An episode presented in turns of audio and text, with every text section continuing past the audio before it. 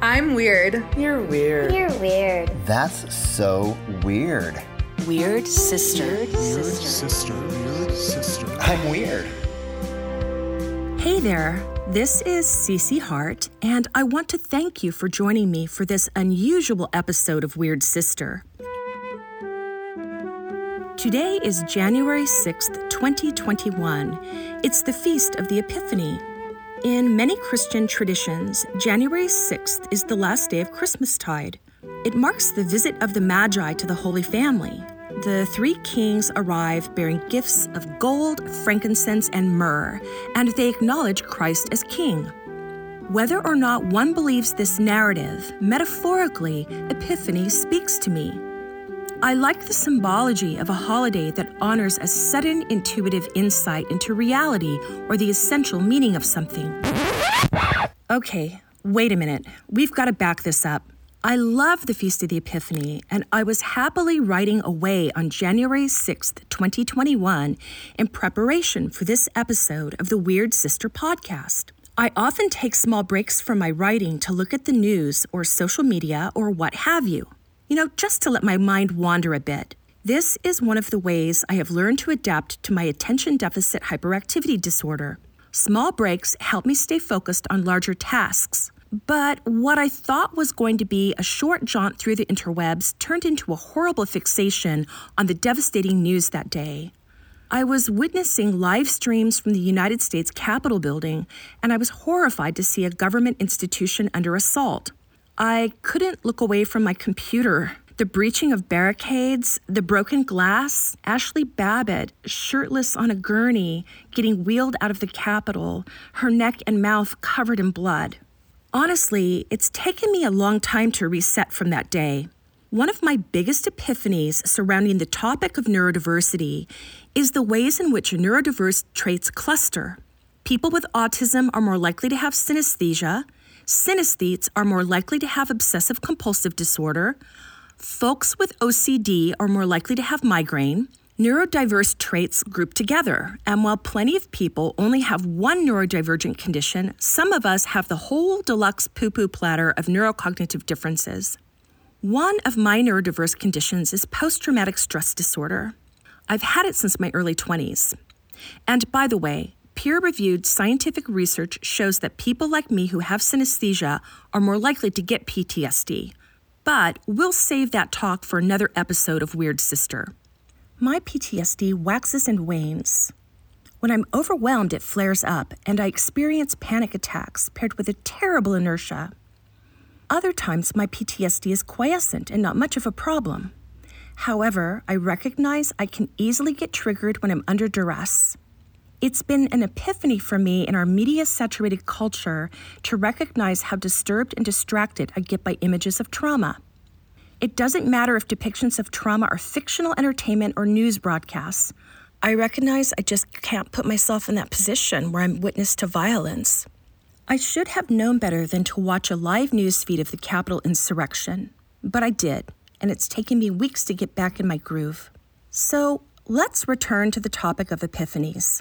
Many individuals in the neurodiversity community have their own stories of epiphany.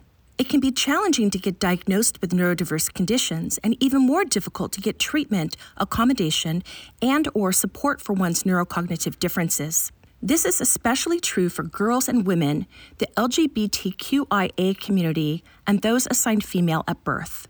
But why is this the case?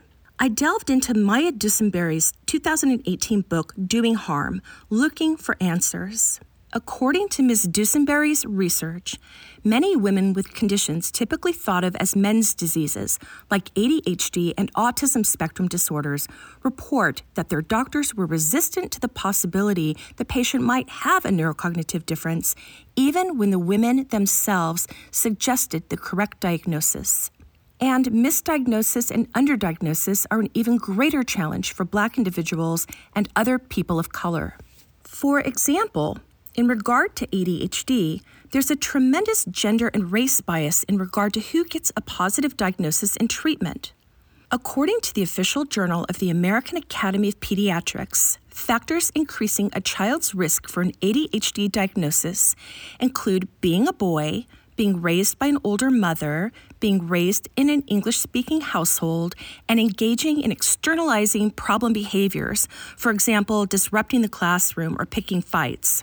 Factors decreasing children's risk of an ADHD diagnosis included engaging in learning related behaviors, such as being attentive in the classroom or displaying academic achievement.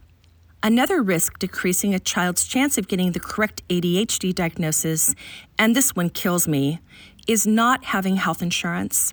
Among children diagnosed with ADHD, racial and ethnic minorities were less likely than whites to be taking prescription medication for the disorder. In her thoughtful and heartfelt essay in Ebony magazine titled She Got ADHD A Black Millennial's Journey to Self Acceptance, Eartha Terrell reveals her challenges getting a correct diagnosis. Ms. Terrell remarks that she was not a classroom disruptor. She was more likely to casually forget her homework assignments. This tendency for girls and women to internalize ADHD symptoms was noted by Jay Gershon in a 2002 paper in the Journal of Attention Disorders, which concluded after a thorough literature review that girls with ADHD had lower levels of inattention, impulsivity, hyperactivity, and disruptive problems, but more intellectual impairments and internalizing problems such as poor self image. It can be equal parts frustrating and heartbreaking to experience the epiphanies that come with late diagnosis of neurodivergent traits.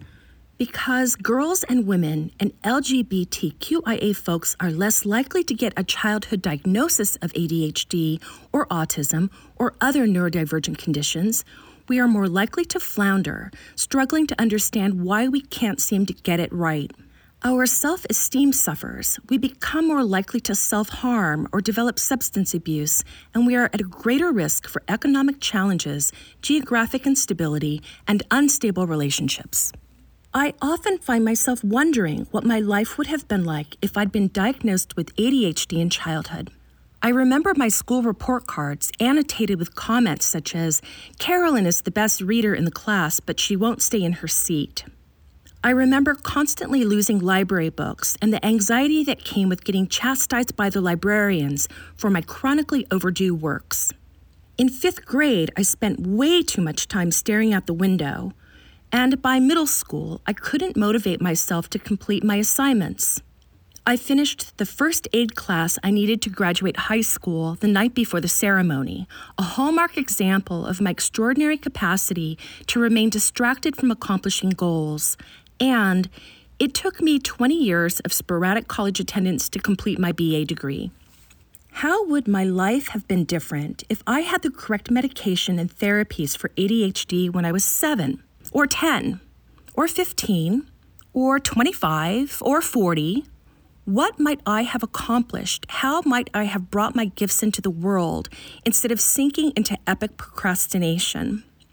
Along with these thoughts, I wonder about the other people like me, the ones who didn't get the help they needed or who are still struggling to understand their aberrant brains.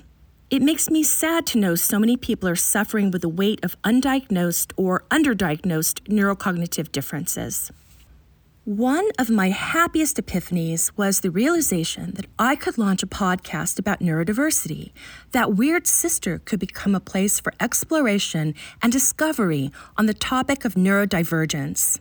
As I continue to develop episodes, my epiphany has morphed into a hope that Weird Sister will help foster compassion, including self acceptance and community support for neurodivergent people.